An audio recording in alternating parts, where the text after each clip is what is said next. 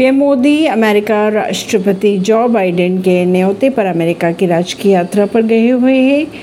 इस दौरान उन्होंने कई कार्यक्रमों में हिस्सा लिया।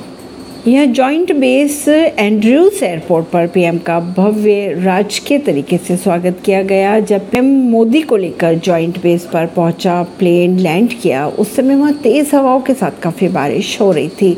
हालाँकि पीएम ने तेज हवाओं और बारिश की परवाह किए बिना अपने तय कार्यक्रम के हिसाब से ही आगे जाने का फैसला किया था। राष्ट्रीय गान के सम्मान में भीगने से भी नहीं हिचके पीएम मोदी।